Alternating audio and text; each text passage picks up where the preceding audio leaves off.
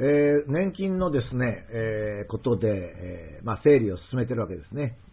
年金は非常に我々の人生にとって大事なので、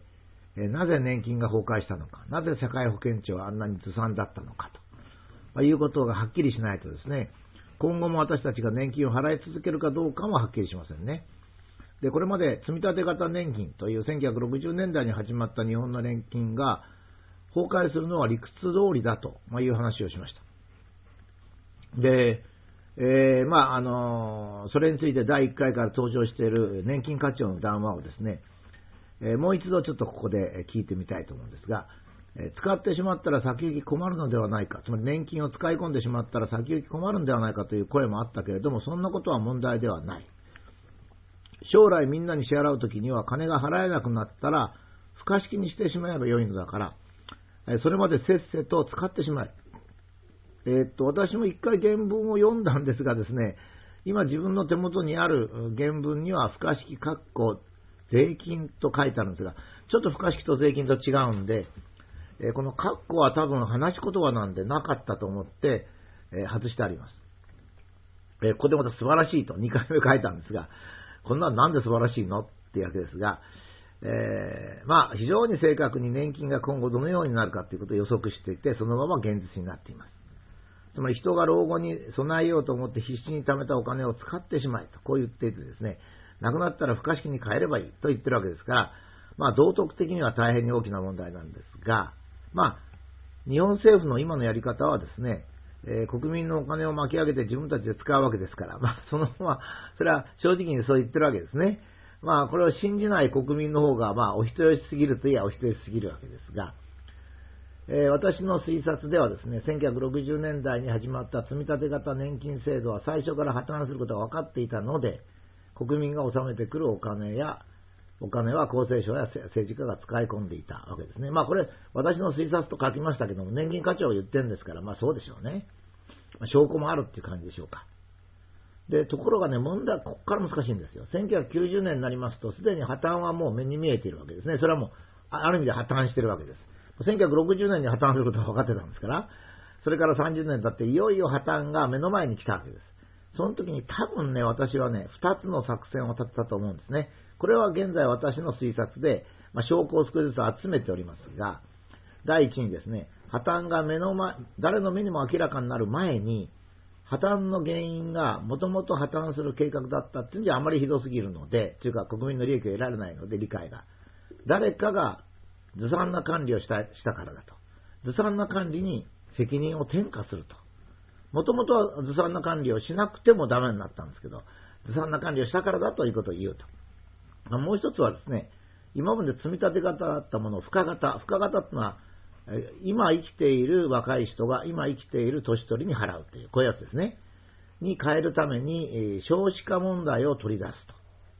そうすると国民はもともと積み立て型だったことを忘れてしまうんじゃないかという作戦を誰かが組んだんじゃないかと思うんですよね。だって、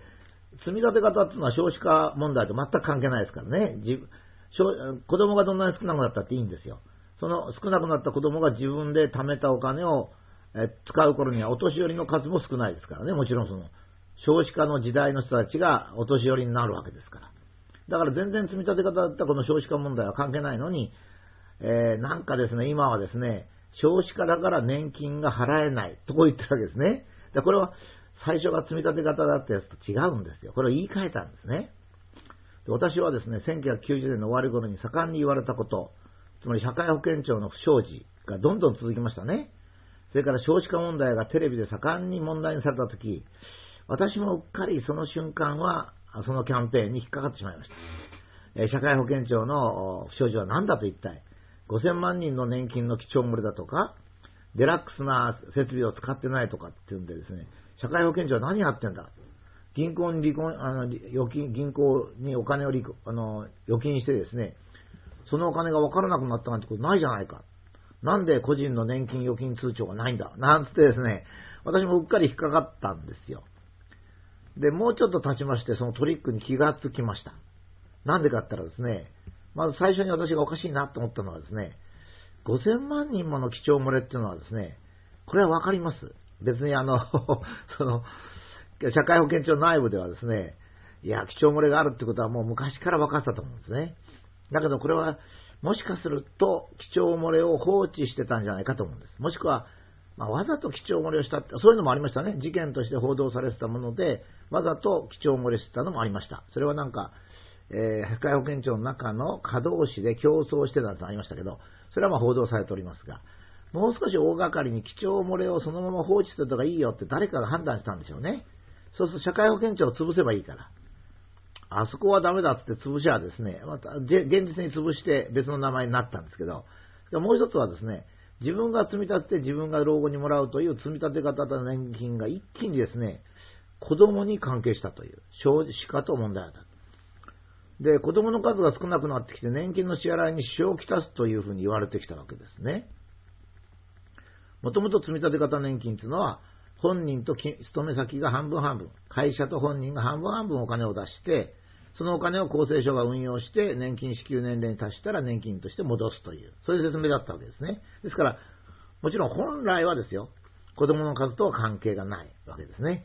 自分で貯金するより社会の変化に応じて支給されるから、ご本人が、国民が、個人個人が貯金するよりがいいですよと、まあ、こういう言い方だったわけですね。ところが、もちろんその当時、同じ年金課ではですね、年金課長が国民に向かってはそう言ってて、内部では使ってしまえと言ってたわけですね。で、その通り、払うことができなくなったら深型にしろと、こう言ってるわけですね。まあ、現実には税金を少し出す。支給年齢を60歳から65歳にする。支給額を減額するなどして、今のところなんとか年金が支払われております。なんとか年金が支払われてるっていうのは、使い込んだものを税金とかそういうんで補充したり、額を減らしたり、支給年齢を上げたりしてなんとかやってるわけで、最初からこんな風になる予定ではなかったわけですね。つまり積み立ったお金はこの前も話しましたが、150兆円のうち90兆円も使い込まれてて、3分の1しか残ってないんですから、3分の1で元々の計画通り払えないんですね。だから減額したり、税金で補填したりせざるを得ない。つまり、変な話になってるんですよ。自分で税金を、今のお年寄りはね、自分で税金を納めて、そのお金を自分でもらってるわけです。だから、年金と税金と2つ納めたんですけど、年金の方は使い込まれてしまって、えー、まあ税金でま戻ってきてると、まあ、こんなことになってしまうわけですね。だから、まあ、これはですね、えっ、ー、と、我々がトリックにかかってしまったってことですから、仕方ないっちゃ仕方ないんですよね。えっ、ー、と、今でもですね、少子化対策って少子化対策大臣っていうのは、何のために少子化やってるかと。まあ、いろんな人の見方があるわけですよ。年金が一つですね。世の中が暗くなるとか、産業競争力が落ちるとか、何のために少子化やってるかよくわからないんですね。まあ、日本は今1億2000万人がいますけども、世界でも稀に見ると言ってもいいほど人口密度の高い国なんですね。もちろんそう言いますと、えー、調べてですね、日本よりか人口密度が高い国がある。それはありますよ。だけど、もう全然ですね、フランスだとか、ドイツとか、アメリカなんかと比べたらもう日本ものすごい人口密度なんですね。ですから6000万人ぐらいになるっていうのは非常にいい状態なんですよ。ですから、少子化を何のためにするのって言ったら、これがですね、年金をごまかすためというふうにも考えられる。まあ、ここのところ我々がですね、民主主義ですから、国民が考えることなんで、よく考える必要があると私は思います。